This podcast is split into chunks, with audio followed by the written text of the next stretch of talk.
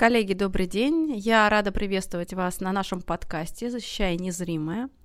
А, на данной площадке мы будем стараться освещать все наиболее интересные темы в области права, интеллектуальной собственности и приглашать гостей, которые, надеюсь, вам будут так же интересны, как и нам. Сегодня а, вместе со мной а, в этой прекрасной студии Илья Кононенко, CTO э, компании Guardium, также вместе со мной Арина Ворожевич, э, доктор юридических наук, которая отвечает э, в нашей компании за э, развитие сотрудников. Меня зовут Резникова Ирина, я старший партнер компании Guardium, которая практикует уже порядка 15 лет в области права интеллектуальной собственности.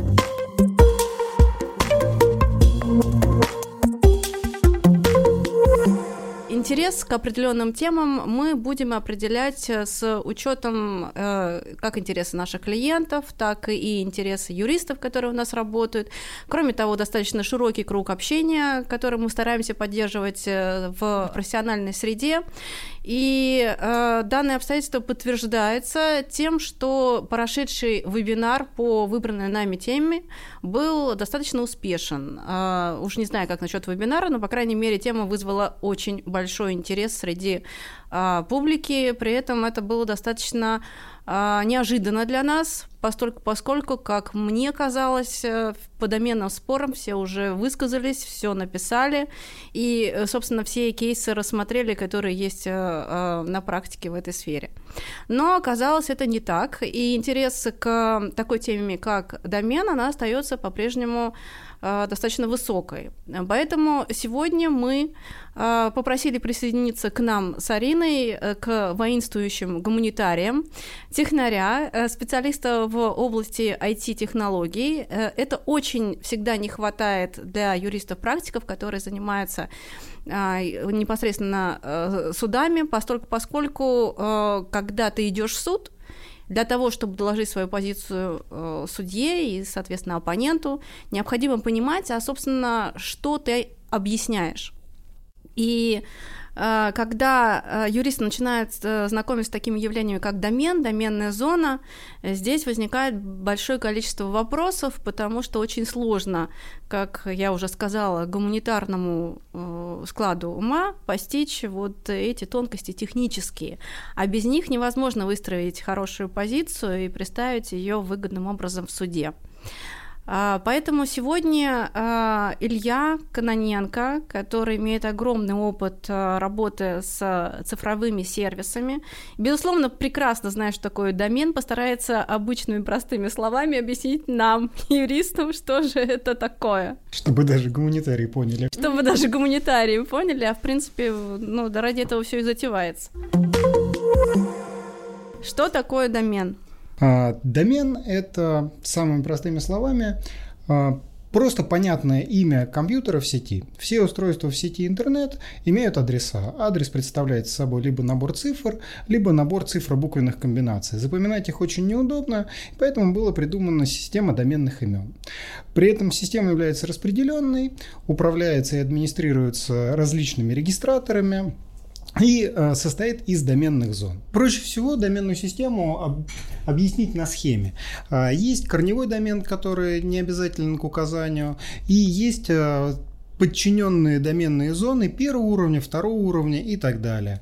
Каждый регистратор отвечает за свою доменную зону и обменивается сведениями о доменах с другими регистраторами. Таким образом, любой пользователь может получить информацию о любом домене в сети интернет. Я тут хотела бы отметить, что вот в продолжении того семинара, который у нас э, состоялся буквально на днях, э, было большое количество вопросов относительно того, каким образом предъявлять требования о э, передаче прав администрирования домена. Собственно, каким образом этот домен писать. И есть основная ошибка у юристов, которые пишут домен, начиная с www, точка дальше идет название домена в второго уровня и .ru, .su, .rf в зависимости от доменной зоны. Вот www писать, очевидно, неправильно, потому что это не является частью доменного имени. Это, это часть, которая относится к хосту. И когда вы придете потом к регистратору, у вас будут достаточно большие проблемы исполнить соответствующий судебный акт, хотя в нем будет черным по белому написано с ВВВ, и вроде бы даже доменное имя правильно, и в доменной зоне нету никаких ошибок. Мы сталкивались с такими ситуациями, и э, через судебную ошибку, через исправление судебной ошибки это будет исправить достаточно сложно. Э, в свете этого есть еще один нюанс, который необходимо учитывать вот с точки зрения подачи и формулирования исковых требований. Это вот HTTP двоеточие, двойная слэш, и дальше опять идет название э, домена второго уровня. Что такое HTTP? Это приставка, которая объясняет э, браузеру, то есть э, тому программному средству, через которое вы хотите посмотреть сайт или обратиться к какому-то ресурсу в сети интернет, по какому протоколу обращаться. Это техническая информация, необходимая для связи между двумя системами в сети интернет. И к доменному имени никакого отношения не имеет. Э, поэтому не заявляем мы это в исковых требованиях. Чем проще, в принципе, исковые требования, тем потом проще будет их исполнять. Э, я вот э, у технаря хотела достаточно давно спросить. У меня такая образная картинка сложилась. Мне кажется, для гуманитариев она будет очень понятна, гораздо проще, чем определять вот это вот на серверах, где-то где какие-то виртуальные сервера, что-то там хранится, потом делегируется куда-то с этих серверов, потом эти вот это немыслимое э, количество протоколов разного рода, которые необходимо держать в голове, да, когда ты общаешься с оппонентом. А если мы представим вот такую картинку, есть э, улица, на ней дома, на домах есть э, таблички с адресами. Вот для меня домен – это табличка на доме, а дом – это сайт. Другой вопрос, что, конечно, табличка может иногда висеть и на, фоне, на фонарном столбе и ничего не означать, поскольку, поскольку не все домены связаны с сайтами и страницами, о чем мы чуть позже э, будем говорить. Но вот насколько эта э, картинка соответствует техническому восприятию действительности? А, доменное имя похожи на табличку с адресом, но в отличие от адреса не привязаны ни к какому вещественному объекту, к дому, а привязаны к некому виртуальному месту в сети интернет. И аналогия хорошая, потому что это очень близко к аналогии с адресом и с кадастровым номером. Кадастровый номер сложный, его никто не помнит, адрес простой или понятный для запоминания. А доменное имя практически то же самое, но нужно помнить, что оно может указывать на любой адрес в сети интернет, а не только там, где она висит у регистратора. Запутал регистратор может хранить э, таблички с адресами к ресурсам, которые расположены вообще где угодно, а не те ресурсы, которые есть у регистратора. То есть табличка висит у регистратора, есть... а указывает она вообще куда угодно. То есть, если я правильно поняла, мы можем взять табличку и перевесить ее на другой дом. Да, при этом она по-прежнему будет указывать на нужный адрес в сети интернет. Мы вышли из этой ситуации. Едем дальше. Продолжение нашего вебинара также был вопрос относительно того, э, каким образом соотносятся домен и сайт. Из э, содержания вопроса, который был задан одним из слушателям, я понимаю, что по-прежнему этот вопрос также э, возникает в практике у многих юристов, которые только начинают заниматься доменными спорами. Одно это и то же или это разные вещи? Как вообще соотносятся эти понятия домен и сайт? Сайт – это набор неких страничек в сети интернет, объединенных одним адресом. Домен – это адрес этого пространства, записанный понятными простыми словами, чтобы его было легко запомнить. При этом сайт размещается на э, хостинге, то есть на каком-то сервере в сети интернет, при той же аналогии с домами, это в некотором доме, на который указывает табличка, адрес и доменное имя. И э, хостинг, в свою очередь, также может быть как у регистратора, так и в неком другом виртуальном пространстве, либо локально у кого-то, уже в зависимости от конкретной технической реализации. То есть, э, в принципе, и э, локально компания может держать свой сервер, на нем располагать свой сайт – и каким-то образом делегировать к нему доменное имя. Как это происходит чисто технически? А, Все правильно, только делегирует доменное имя не компания, а делегирует доменное имя регистратор доменных имен. Этот процесс так и называется, делегирование доменной зоны. После регистрации домена управление этой доменной зоны передается администратору. Администратор разворачивает у себя специальное программное обеспечение для управления доменной зоны, создается несколько доменных записей определенного типа, которые говорят другим доменным зонам и другим DNS-серверам, серверам доменных имен о том, что э, домены такой-то зоны нужно смотреть у меня. И можно уже управлять. Э, комбинации могут быть самые разные. Управление доменом и доменной зоной может быть у регистратора, а хостинг может быть локальный. Управление доменной зоной может быть у одного регистратора, хостинг у другого регистратора, а, и сайт размещен, соответственно, у другого регистратора. Или все может быть локально у пользователя, который зарегистрировал домен, а, развернул у себя доменную зону и также развернул у хостинг, на котором разместил собственный сайт. А вот, э, вот эта непроизносимая аббревиатура DNS, э, она что означает? А Все очень просто. Domain Name Server. Сервис э, службы доменных имен. Э, как я понимаю, э, не любой сервер э, может, э, не к любому серверу может быть делегирование доменов. Вот локальный сервер, то есть я могу купить абсолютно любой, и э, что-то там с программной точки зрения установить для того, чтобы к нему могло быть это делегирование, или э, какие-то специальные характеристики. Что это за, за программа DNS преобразований?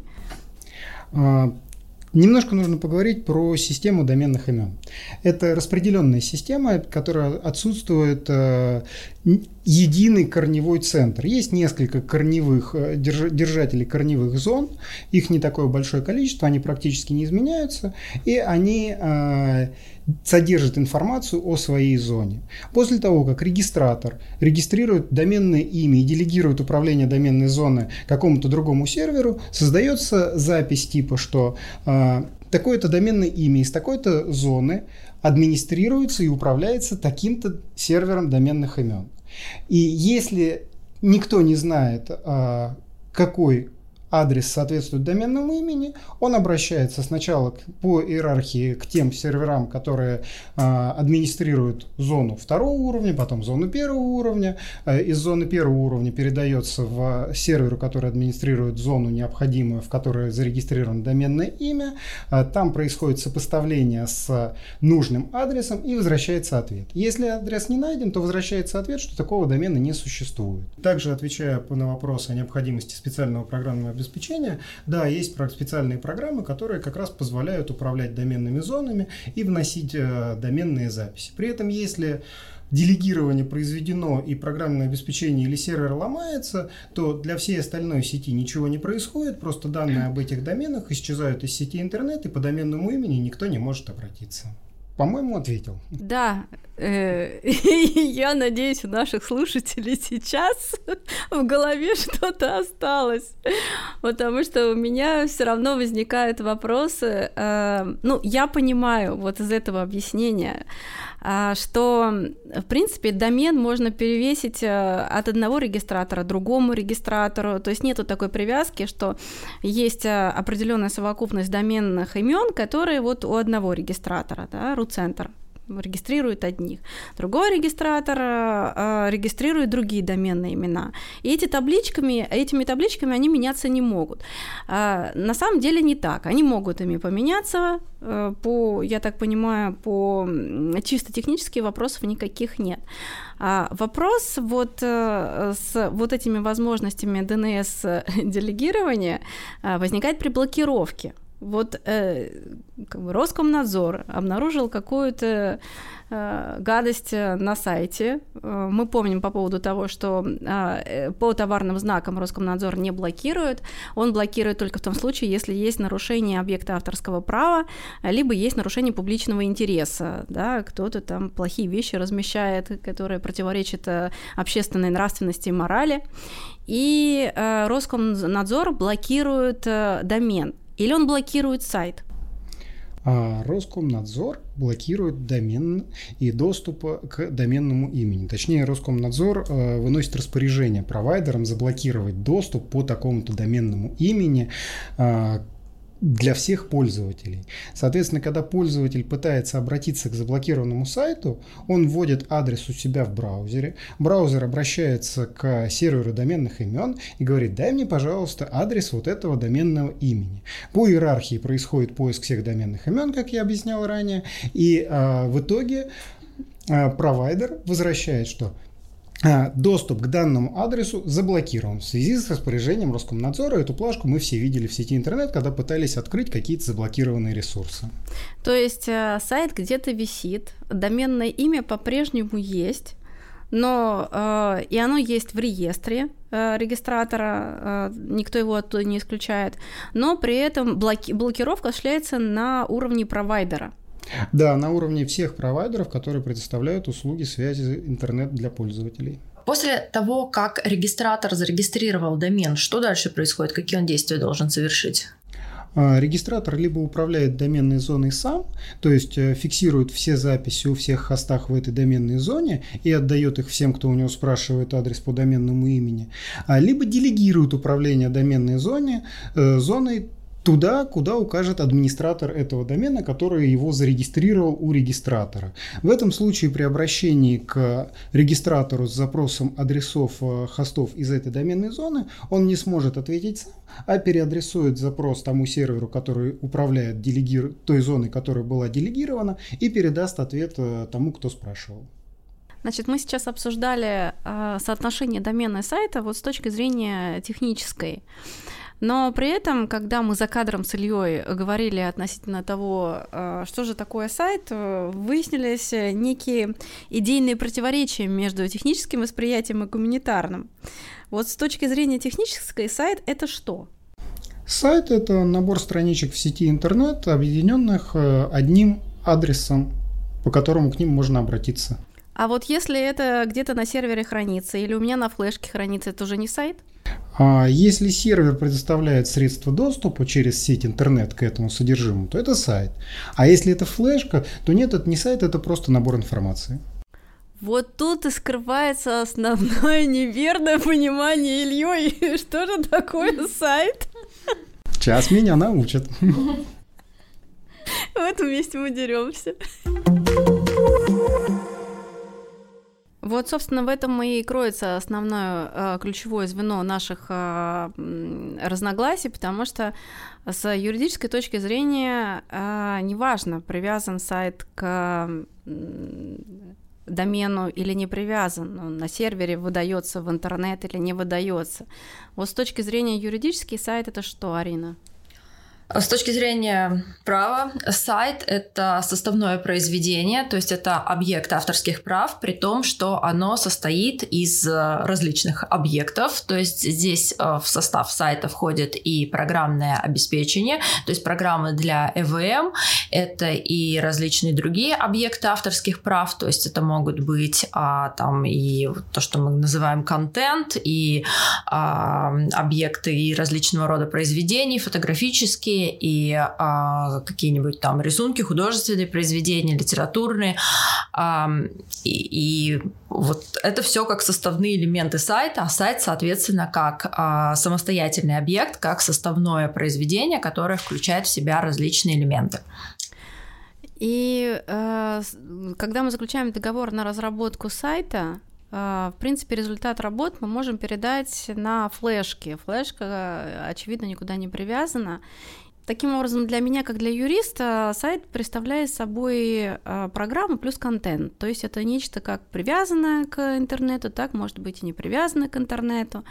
И на флешке эта программа плюс контент а, представляет собой самостоятельный объект а, авторского права. Авторского. Авторского. Да.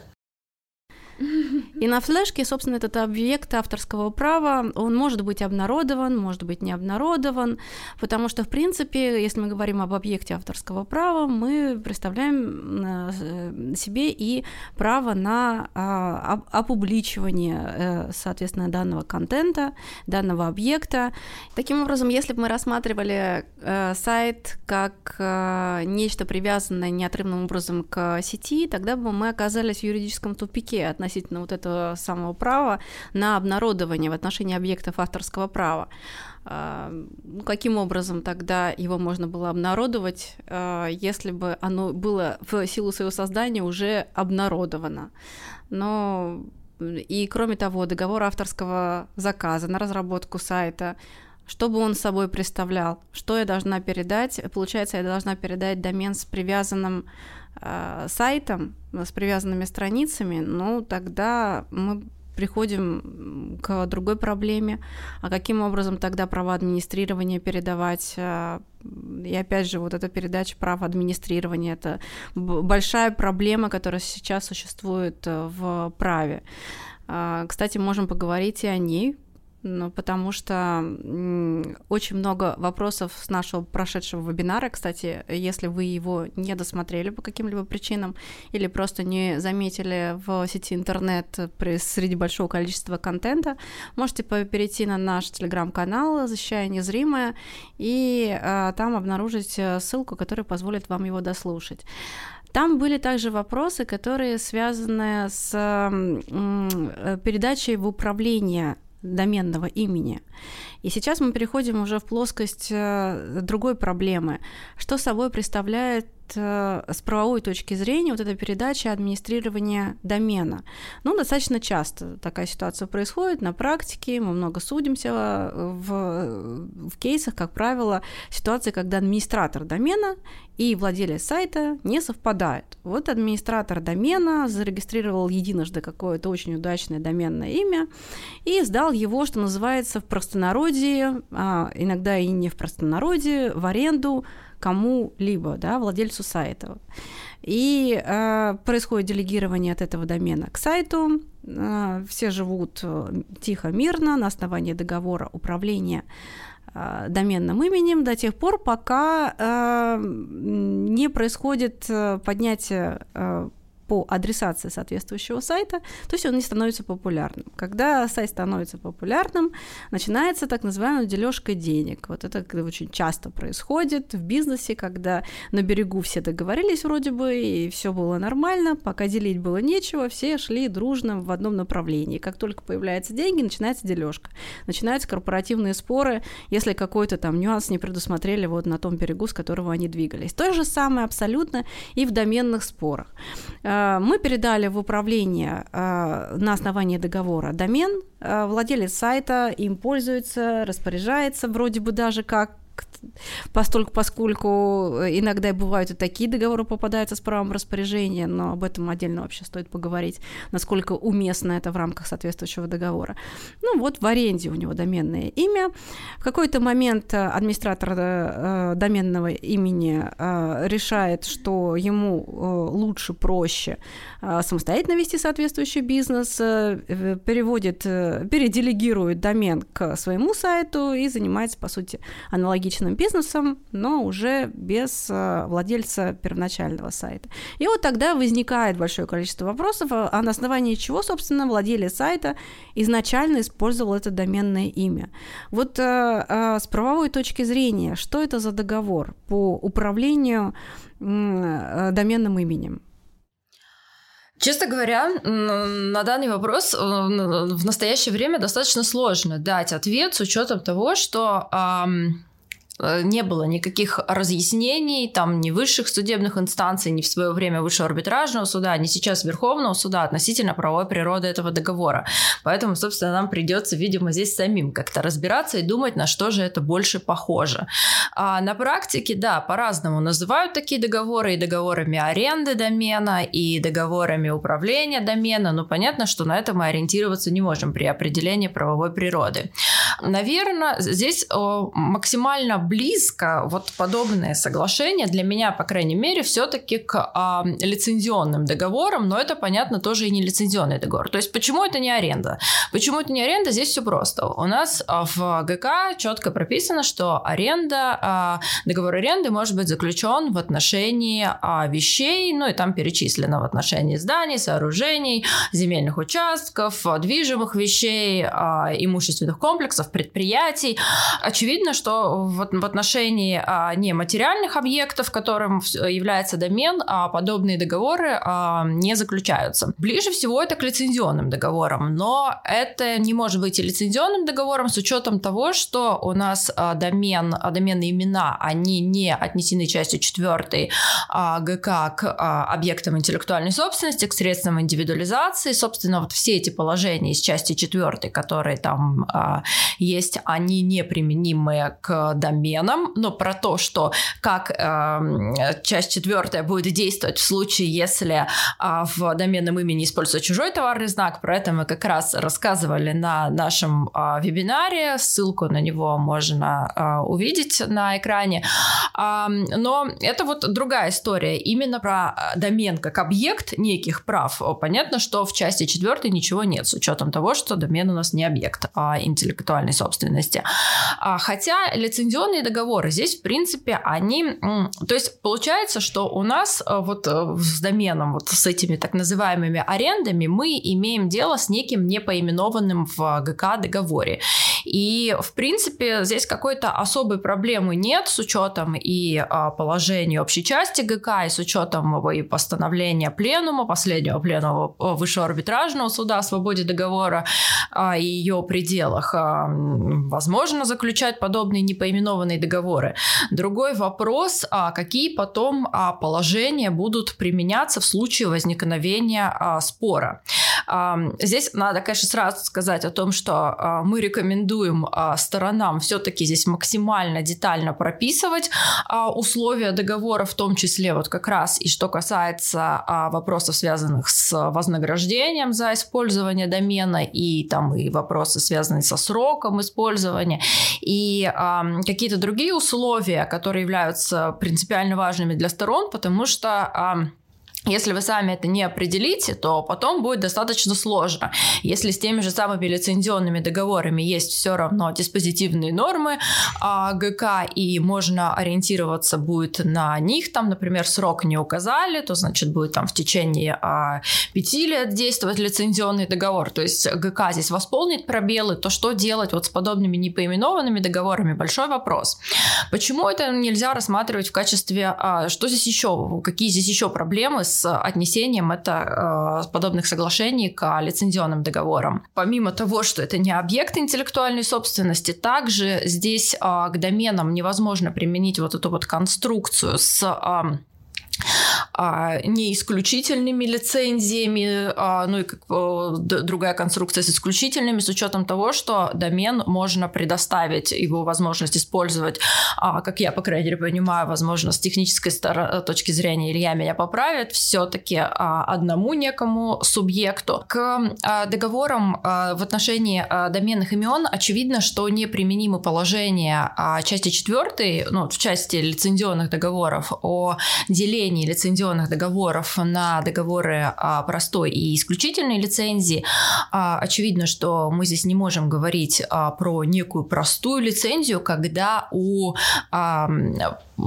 администратора домена сохраняется возможность предоставлять некие другие лицензии иным лицам, помимо того, кому вот он первому передал в данном случае домен. То есть здесь отсутствует такая техническая возможность. При этом возникает вопрос здесь относительно того, а, какие а, условия, а, какие положения, точнее, у лицензионных договорах а, могут применяться к все-таки вот этим вот а, соглашением в отношении доменных имен. То есть, если мы говорим про непоименованные договоры, то а, понятно, что прежде всего здесь а, суд при возникновении спора будет смотреть на положение договора, затем встанет вопрос о том, а, какие а, нормы из ГК можно применять. И здесь, а, на самом деле, и в судебной практике, и в доктрине можно встретить а, различные подходы, при том в такой в общей цивилистике, не в нашем праве интеллектуальной собственности области. То есть одни исследователи говорят о том, что а, для непоименован... к непоименованным договорам нужно применять прежде всего общее положение а, ГК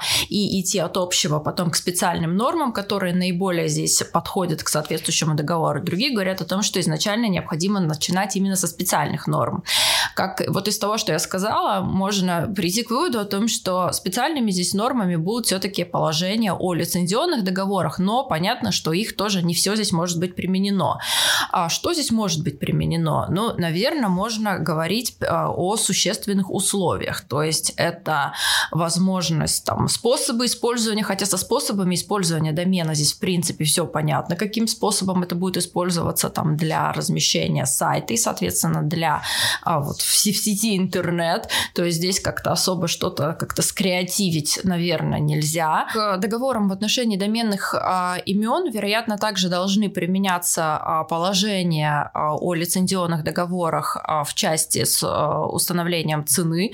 То есть цена как существенное условие. Понятно, что само по себе это тоже с доктринальной точки зрения дискуссионно. Во всех ли соглашениях цена должна быть, во всех ли, точнее, ситуациях цена должна рассматриваться в качестве существенного условия, но пока наш законодатель и Верховный суд за то, что цена однозначно существенное условие лицензионных договоров. Такой же логике следует придерживаться и в отношении договоров а, на использование а, доменных имен, то есть тоже, что этот э, договор а, презюмируется, что он возмездный, если он возмездный, значит в нем должна быть указана цена. Притом а, порядок выплаты вознаграждения тоже может быть различный, то есть это может быть и некий паушальный платеж за предоставление возможности использовать а, доменное имя, это может быть и какие-то периодические выплаты в различных тоже, там, например, какие-то периодические выплаты каждый месяц фиксированные или в процентах там, от дохода, ну, в зависимости от того, как стороны договорятся. А, но при этом вот цену можно здесь определять аналогичным образом с тем, как это происходит в лицензионных договорах. А, очень а, такой актуальный и сложный вопрос, нужно ли применять к этим соглашениям вот этот вот момент, аспект, связанный с, со следованием, с тем, что лицензия у нас все равно обременяет исключительное право, и, соответственно, при передаче исключительного права на объект интеллектуальной собственности лицензия следует за ним, и то есть при перемене правообладателя а лицензия сохраняется. И вот здесь вопрос а, заключается в том, что если у нас а, администратор домена вначале предоставил одному субъекту право на использование доменного имени, а затем по договору об отчуждении передал домен а, другому лицу, а здесь, возможно, и вот эти договоры об отчуждении, мы потом, наверное, тоже про них проговорим, про уступку, вот так называемую доменов, то вот будет ли у нас в, в таком случае вот это вот так, так называемая лицензия или аренда домена сопровождать а, право на домен а, и, соответственно, сохраняться ли у а, пользователя а, доменного имени а, его права а, после того, как а, права администратора домена перейдут а, к другому лицу. Здесь же можно подумать и про вопросы, вот, но это уже скорее здесь к с аналогии с арендой. Могут ли применяться положение о преимущественном а, праве арендатора, то есть на заключение нового договора, но это на самом деле актуальный вопрос а, и применительно к, э, к лицензионным договорам. Можно ли здесь по аналогии применять вот эти положения об аренде? В свое время даже суд по интеллектуальным правам проводил круглый стол, на котором представители а, науки там, и практики а, дискутировали относительно того, применяются ли по аналогии соответствующие правила об аренде к лицензионным договорам договором. И надо сказать, к конкретному какому-то выводу не пришли. То есть там классические цивилисты, насколько я вот помню, тот же Артем Карапетов говорил о том, что почему бы нет, и что какой-то здесь разницы нет, а представители а, именно науки права интеллектуальной собственности, как понятно, отдельного института в рамках гражданского права, но все же отрасли со своей спецификой, в том числе там Виталий Олегович Клятин говорили о том, что здесь а, вот эти положения не должны применяться. А по аналогии. Я здесь все-таки тоже исхожу из того, что они не должны применяться, но вот а, с учетом того, что здесь личность а, лицензиата, она имеет значение для правообладателя в, в намного в большей степени, чем личность а, арендатора, и там а, просто вот того, что он надлежащим образом исполнял свои а, обязательства, а, а, обязанности, этого недостаточно для того, чтобы возникло преимущественное право. Опять же, если там речь идет о выплатах. В роялти, когда получается прибыль, а доход правообладателя зависит от лицензиата. Ну, в общем, это, конечно, отдельный уже вопрос вне рамках нашего подкаста, но вот здесь вопрос вот к этим соглашениям с а, администратором домена, все-таки какие нормы здесь выбрать? А, а, по аналогии с договором аренды или с лицензионным, для которых это нет, при учете того, что до сих пор у нас ни наука, ни судебная практика четко даже не может определить, насколько положения об аренде а, могут быть применены по аналогии к лицензионным договорам. Кстати, там тоже и с тем же самым там перенаемом можно или нет. А, в общем, вопросов а, здесь а, достаточно много. Меня больше интересует, э, вот немножко откатимся назад. Э, а, понятно, что ничего, ничего не понятно с этими договорами, да, и какова, какова их правовая природа.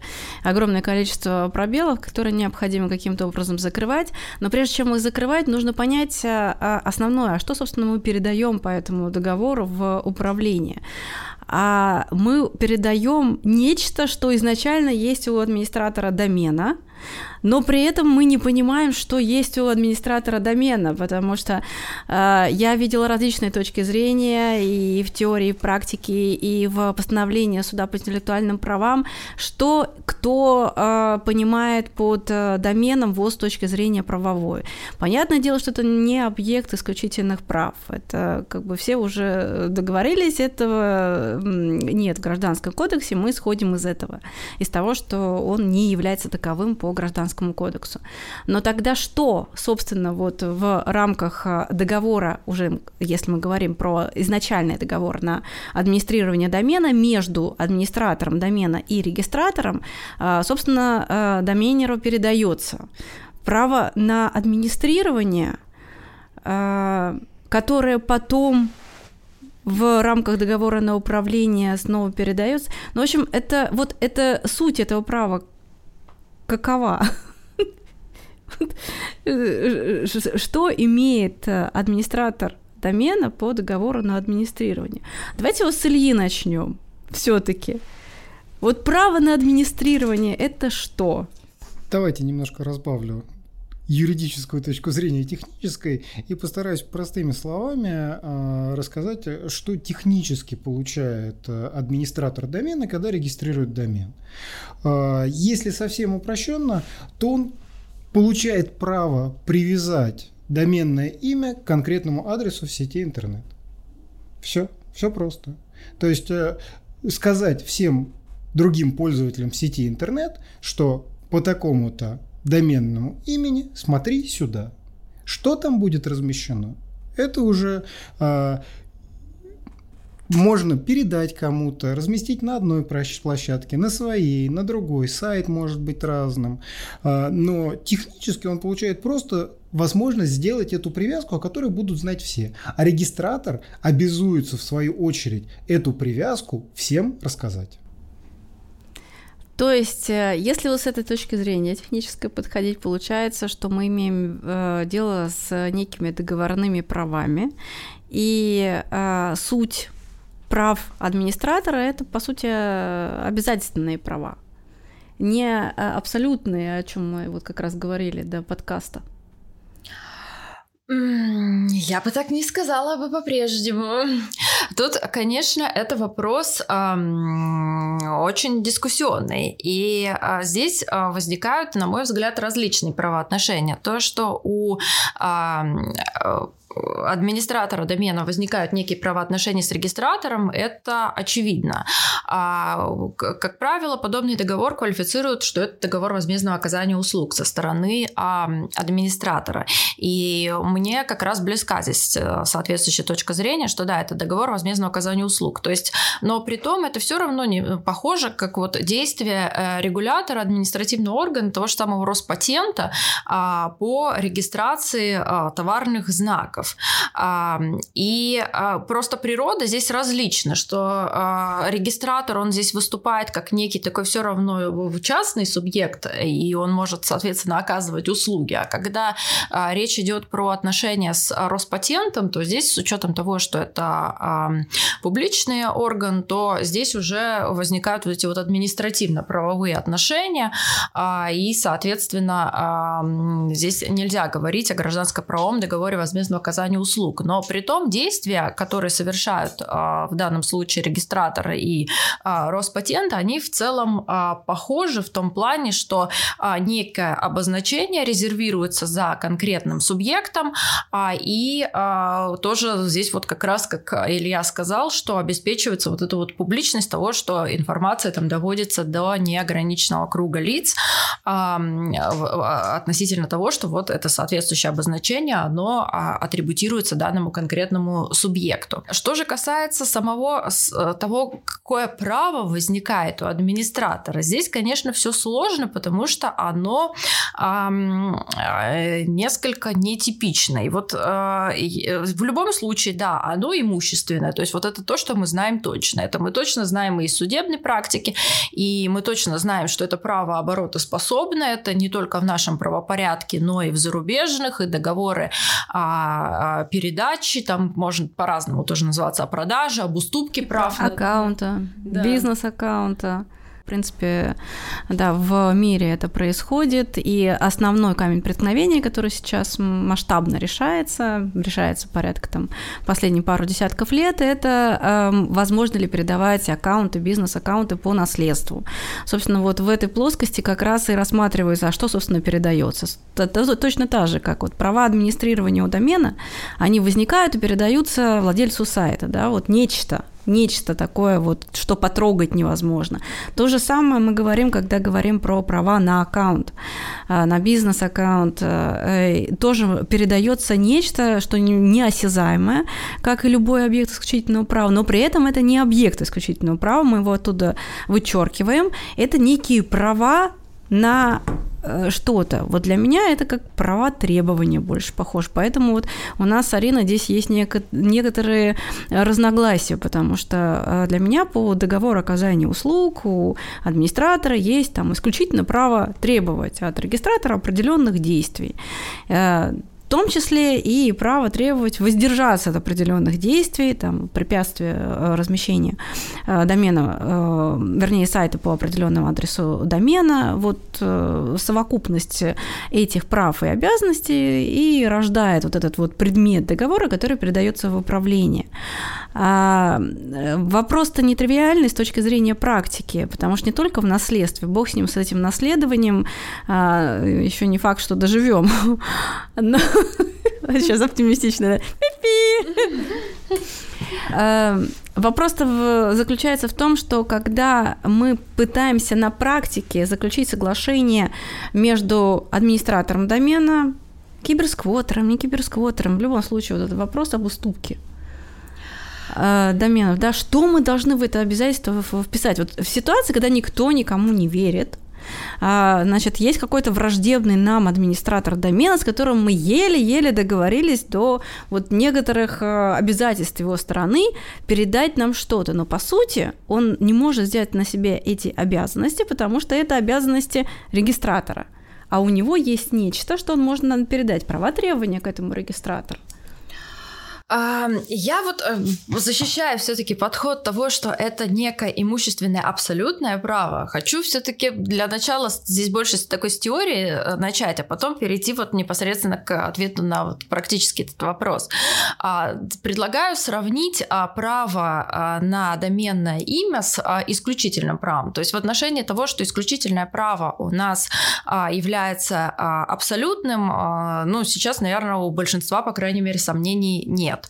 И вот посмотрим, чем они похожи. Ну, во-первых, они похожи тем, что э, в данном случае, опять же, вот это, ну, я свою позицию э, излагаю. А в обоих этих случаях, а, как с, доменным имен, а, с доменными именами, так и с товарными знаками, у, ну, так же, как иными объектами интеллектуальной собственности, у правообладателя или администратора там, доменного имени возникает а, все равно а, права контролировать а, использование соответствующего вот этого объекта. То есть, прежде всего, мы здесь говорим про некий контроль а, над а, объектом, над определением его а, судьбы с учетом того, что это, понятно, не материальный объект, поэтому а, контроль как бы этот в том числе будет осуществляться посредством распоряжения самим правом, а не передачи объекта. Но при этом здесь речь идет именно о том, что у субъекта возникает и прежде всего возможность а, контролировать а, использование соответствующего а, объекта. То есть он может это использовать сам там а, посредством там а, делегирования домена к конкретному сайту, а, а, может а, предоставить иному лицу возможность использовать соответствующее доменное имя в отношении какого-то сайта. Ну и, соответственно, дальше вести свой бизнес, там реализовывать товары, предлагать услуги, в том числе индивидуализируя вот этот свой сайт конкретный, э, э, в том числе при помощи доменного имени. То есть не только там товарных знаков, но и индивидуализируя себя посредством и свою деятельность посредством а, соответствующего доменного имени. И а, в данном случае у нас а, правообладатель, он получает удовлетворение своих интересов прежде всего вот из соответствующего права посредством своих собственных действий, а не право требования к другому лицу. Другое лицо, когда мы говорим про регистратора, он здесь осуществляет скорее технические функции, и понятно, что это все можно охватить понятием услуги, что он оказывает а, некие услуги а, а, в отношении администратора. Сложнее всего здесь со следующим моментом, что классическое абсолютное право предполагает, что а, у лица возникает а, возможность а, защищать, ну, то есть его право противопоставлено неограниченному кругу третьих лиц, а не вот конкретному а, лицу с другой стороне а, обязательства. И здесь а, вот с доменами получается определенная проблема, что с одной стороны, а, у, у, с учетом того, что это не исключительное право, он не может, как правообладатель товарного знака, требовать а, запретить использование его обозначение в, там, в, в отношении там, какой-то другой деятельности, продукции, а, как это может сделать правообладатель а, товарного знака. Но здесь как раз а, можно сказать о том, что у него все равно вот эта вот некая исключительность возникает, но а, здесь интересный момент в том, что эта исключительность, она возникает прежде всего в силу технических причин, а не в силу а, а, наличия у него вот возможности вот этих вот требований. То есть получается, что у нас конкретное доменное имя а, все равно в, а, может использовать а, а, один вот этот вот администратор, а все остальные именно в качестве домена они не могут его использовать. А в качестве там товарных знаков, ну вот опять же про то, что мы говорили на вебинаре, могут, а э, там в качестве фирменных наименований, но именно для индивидуализации своего сайта а, подобный домен вот точно такой же а, может использовать только а, один субъект. А, другой вопрос, там понятно, что это опять же у нас не товарные знаки, и вот эта вот эксклюзивность, она не будет распространяться в том числе на сходные до степени смешения обозначения, и а, там если заменить одну буковку в домене, то он уже может заниматься, его может занять другой администратор, и, соответственно, под ним там вести свою деятельность.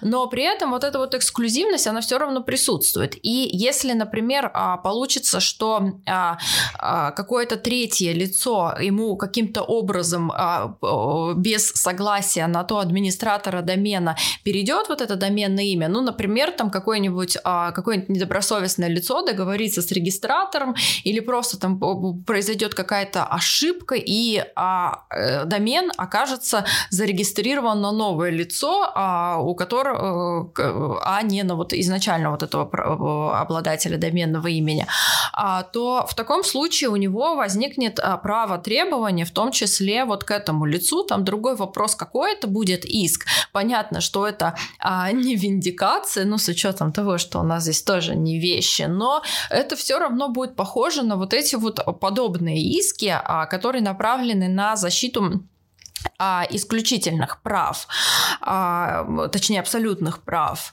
А, поэтому а, в моем понимании все-таки здесь это ближе к а, некому такому имущественному абсолютному праву, пусть которое даже там существенным образом а, оно и отли, э, отличается от исключительного права. И вот эта вот возможность контролировать, она в сравнении с исключительным правом, она меньше. Ну, то есть можно сказать, наверное, такое квази-исключительное, но при том, что мы понимаем, что речь идет об исключительной возможности использовать в отношении а, конкретного сайта. Ну и опять же, здесь можно, в принципе, говорить о том, что а, пусть это вот за счет технических а, механизмов обеспечивается, но вообще-то а, мы можем говорить о том, что у а, администратора домена возникает некое имущественное право использовать а, домен, а, использовать соответствующее доменное имя а, исключительное для индивидуализации своего сайта. Притом а в отношении там просто каких-то там товаров, услуг, не связанных с сайтом, это не распространяется, но при этом в отношении сайта это вот у него эксклюзивное подобное а, право возникает. Просто а, почему оно не исключительное? Оно как раз не исключительное для, прежде всего для а, того, чтобы а, не пришлось вплетать домен вот в эту вот всю историю с а, принципом старшинства большинства средств индивидуализации. И э, с учетом того, что у нас домен может быть использован в отношении там абсолютно в отношении сайта, на котором будет реализовываться абсолютно любые товары и услуги, э, в отличие там от других средств индивидуализации, которые все равно привязаны или к конкретным товарам, услугам, либо же там кон- конкретной все равно деятельности, даже если фирменное наименование мы берем, то понятно, что еще вплетение сюда домена это существенным образом нарушит интересы правообладателей иных а, средств индивидуализации, в целом очень сильно усложнит систему и во многом еще плюс ко всему усложнит жизнь регистраторам, потому что тогда придется перестраивать а, всю систему, вот как в случае там, с товарными знаками, а, да и с фирменными наименованиями устанавливать требования к обозначениям, которые могут быть зарегистрированы в качестве домена, то есть вот устанавливать вот эту вот там там проверку, экспертизу, требования там к тому, чтобы они там не вводили в заблуждение, чтобы не использовались чужие средства индивидуализации. Понятно, что вот для вот этой динамичной сферы э, интернета это все очень сильно усложнит, э, увеличит существенным образом издержки, ну и какого-то особого здесь позитива я в этом не вижу. Вот. Но и резюмируя, все-таки мой подход, что доменное имя это на доменное имя возникает это имущественное право, оно а, близко, с одной стороны, к исключительным правам, но в то же время обладает существенными а, отличиями. Притом а, содержание этого права составляет возможность а, а, эксклюзивного использования администратора домена, а, доменного имени для индивидуализации своего сайта, каких-то там интернет-ресурсов, а, и возможность, вот сюда же входит правомочия по распоряжению пользованию этим правом, как посредством предоставления иному лицу права на использование, так и посредством а, просто передачи соответствующего исключительного права, отчуждения, ну не исключительного, отчуждения вот этого имущественного права на доменное имя. Ну так мне кажется, это все аргументы в защиту позиции того, что все-таки домен нужно а, признать объектом исключительных прав.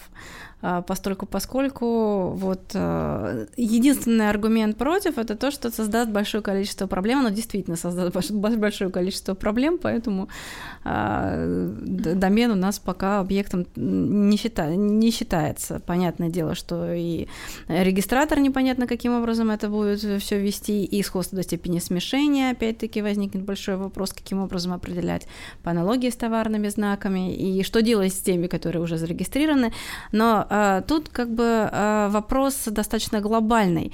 Меня больше интересует такой вот практический аспект. Вот то соглашение, о котором мы говорили в начале, когда не используют домен для переадресации, для индивидуализации сайта. Ну, просто висит, есть же рынок целый доменов, да, не обязательно там киберсквотеры.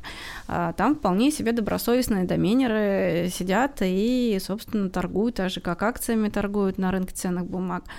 Э, какой-то домен дороже, какой-то дешевле в зависимости от удачности сочетаний.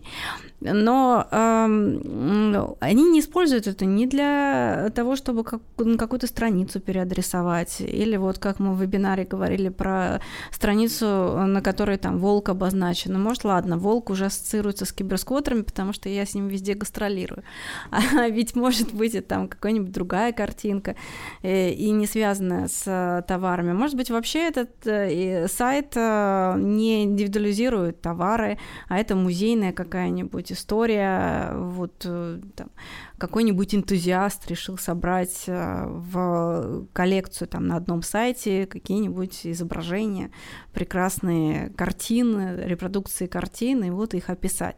Но тут же э, вопрос э, того, каким образом мы обозначаем обязательства по уступке домена, потому что по уступке домена и даже больше, когда вот есть соглашение, вот опять-таки, когда у нас обычная мирная сложная история. Здесь особо вопросов не возникает, здесь вообще можно без юриста обойтись, пойти к регистратору и там передать. И кроме того, вот на этом рынке же какая-то оборачиваемость есть, достаточно быстрая. Один другому платит через всякие кошельки, другой переводит на него домен. Я говорю об истории юридической. Вот э, никто никому не верит, и о чем я сегодня уже пять раз сказала, это обычная история, с которой приходит э, к юристу, когда все идет плохо.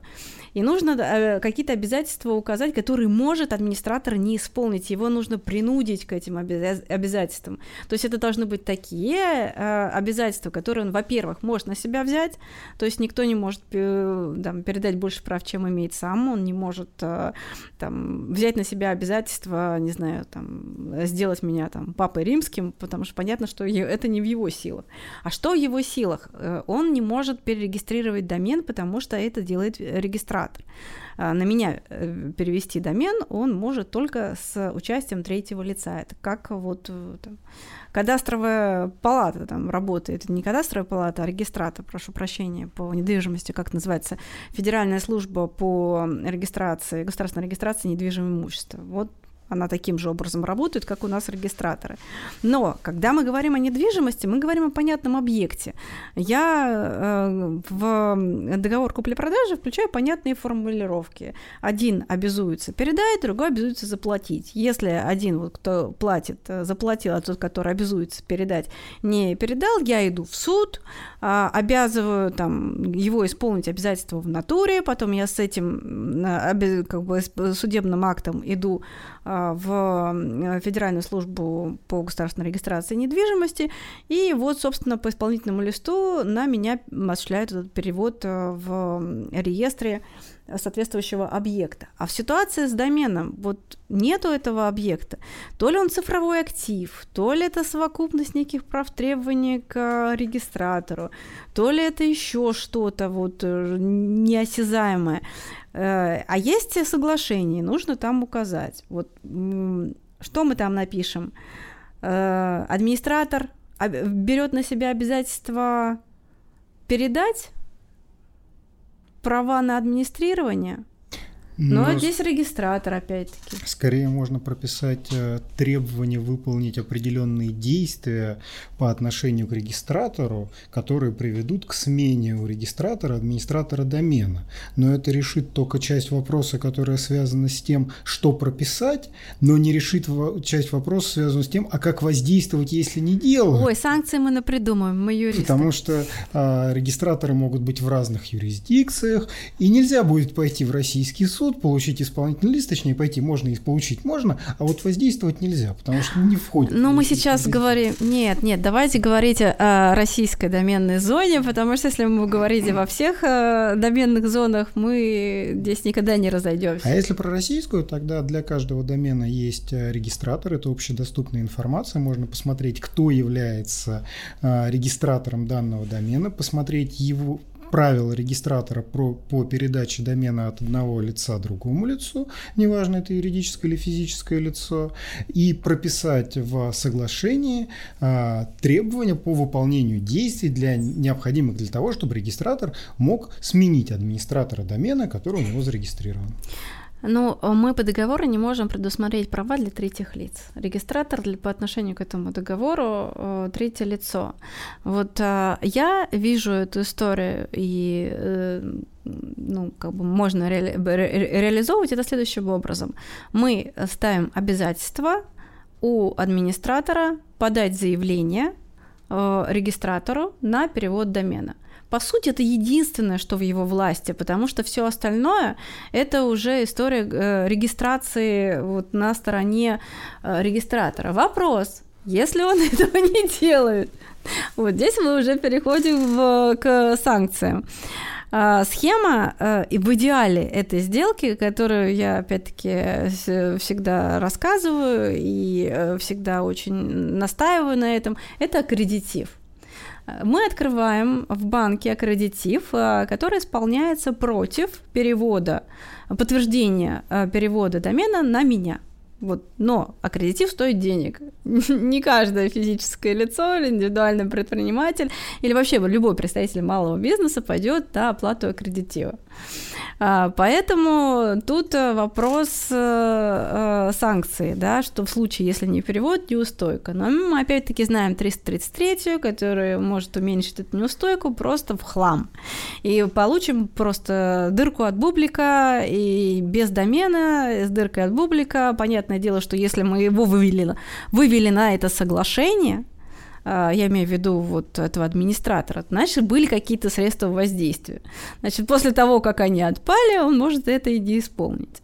Я сейчас буду за кадром оставляю, это, конечно, мы не будем использовать всякие паяльники и все остальное, это какие-то другие, э, очень юридические весомые аргументы. Ну вот что делать? Э, с... У нас, к сожалению, в России очень сложно э, всегда шло с таким институтом, как заранее неоцененные убытки. Э, так ни к чему мы и не пришли в итоге в, вот, в рамках э, правовой системы, которая у нас есть, этими заранее оцененными убытками. Что-то как-то там происходит, но вот э, есть хорошая альтернатива – возмещение потерь.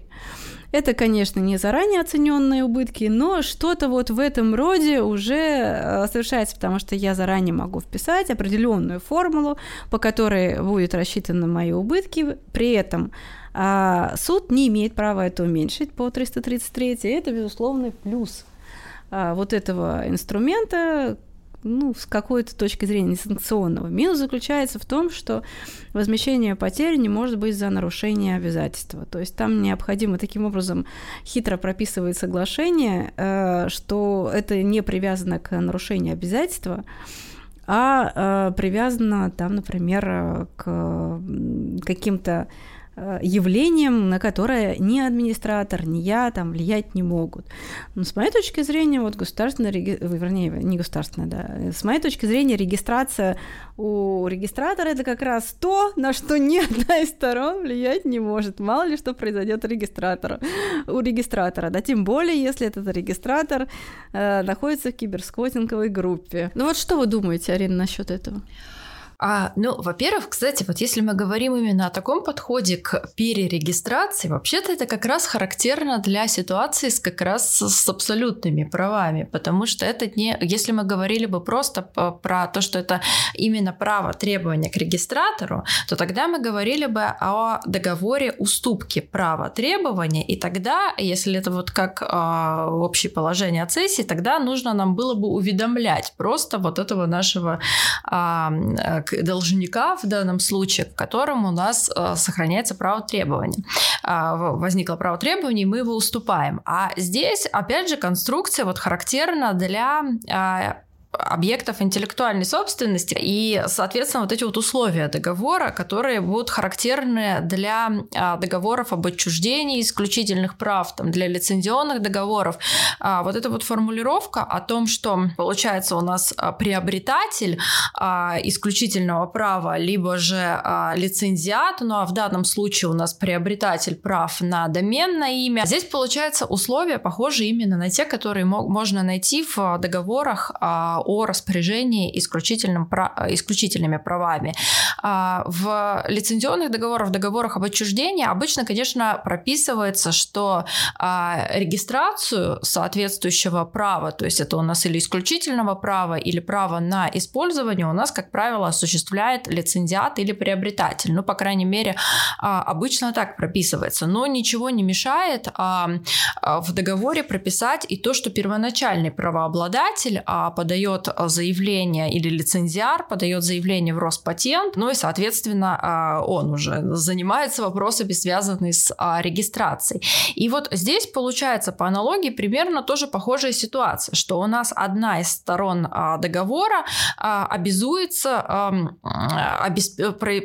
совершить все вот необходимые действия для перерегистрации домена на нового субъекта. Как я понимаю, в большинстве случаев, да, это будет именно должен этим заниматься а, первоначальный администратор а, а, домена. Но здесь именно вопрос вот в правилах регистраторов, как у них там это все будет прописано, по какой форме подается заявление и так далее. Но в любом случае здесь, конечно, такое условие, как и в договорах а, об отчуждении исключительных прав, лицензионных договорах, можно прописать, что а, сторона, одна из сторон, пусть даже там будет вот этот первоначальный администратор, он обязуется предпринять все необходимые необходимые действия для перерегистрации. Если а, при этом в договоре, понятно, можно а, установить условие о том, что оплата за домен будет осуществляться уже после того, как а, осуществится перерегистрация. А, ну, это понятно, все в, в договорном порядке решается, но представляется, что это будет отвечать в целом балансу интересов и а, разумным там, ожиданиям а, участников оборота, что все-таки оплата будет после того, как а, совершится регистрация, а, перерегистрация. И а, ну, в данном случае получается, что у нас это будет обязательство, выполнение обязательства по оплате поставлено под условие вот от того, будет перерегистрация или нет. Это вполне себе нормально, соответствует общим положениям ГК. Так же, как можно и предусмотреть возможность в одностороннем порядке расторгнуть там этот договор, если перерегистрация не будет осуществлена.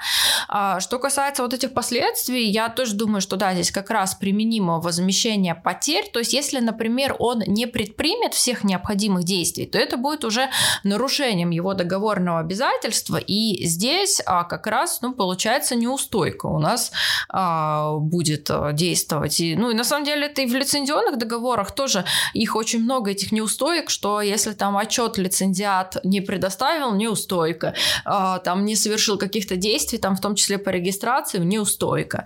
А, понятно, что все равно существует вот этот риск снижения, хотя сейчас судебная практика по неустойким а, ну, стало более такой а, благоприятный с позиции свободы договора. То есть сейчас, если это субъекты у нас а, предпринимательской деятельности, то судебная практика исходит из того, что неустойка, во-первых, может быть а, снижена только при наличии соответствующего ходатайства от стороны, а, то есть не по усмотрению суда.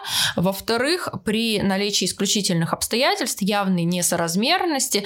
Ну, понятно, что здесь на самом деле вот в таких спорах с интеллектуальной собственностью э, или там квази-интеллектуальной, как в случае с доменами, органами, а судам будет достаточно сложно там понять, соразмерно, несоразмерно, но тем не менее, все равно неустойка у нас есть. Ну а если, опять же, мы предусмотрим, что а, уплата вознаграждения будет только после регистрации, ну, здесь у нас в любом случае сам а, вот этот изначальный администратор домена, он будет заинтересован в том, чтобы все-таки, коль скоро он уже согласился передать права на домен, то он сам уже будет стараться все-таки совершить все эти необходимые действия. А если вдруг все-таки а, не а, регистрируют именно по каким-то там, ну, не знаю, по каким-то причинам никак не зависящим от а, первоначального администратора, просто вот регистратор почему-то не перерегистрировал, то в таком случае это как раз это уже будет не нарушение договора, и поэтому здесь как раз для этого можно и установить возмещение потерь. Тут, конечно, большой вопрос, пойдет ли контрагент на то, чтобы предусмотреть в договоре вот это возмещение потерь, что он явно там не отвечает за действия регистратора, за его какие-то там решения по, не, по непонятным причинам. Ну, тут и... паяльник есть. Ну да. Не забываем. Основной юридический инструмент. Вот, поэтому, а, но теоретически можно там их предусмотреть. Мы, кстати, в нашем дайджесте в одном из номеров, я уже, честно говоря, не помню в каком, как раз писали про то, как можно применять институт возмещения потерь, индемнити, а в, в договорах в сфере интеллектуальной собственности.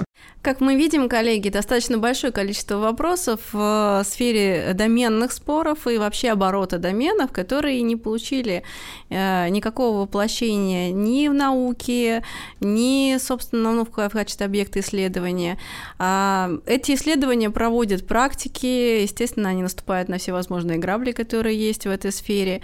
Понимая большой интерес к соответствующей тематике, мы будем стараться э, продвигаться потихоньку в этом направлении, вас ждет еще серия подкастов. Если вы э, видите какую-то тему, которая вам интересна, которую мы не осветили ни на вебинаре, ни на сегодняшнем подкасте, пожалуйста, пишите в комментариях под этим подкастом, и мы постараемся э, вскрыть все проблемные вопросы, которые э, есть. Иногда мы даже даем, как вы видите, на них ответы там, где это возможно. Коллеги, большое спасибо, что нашли сегодня время пообщаться. Э, как мы видим, интерес к э, спорам доменным достаточно большой.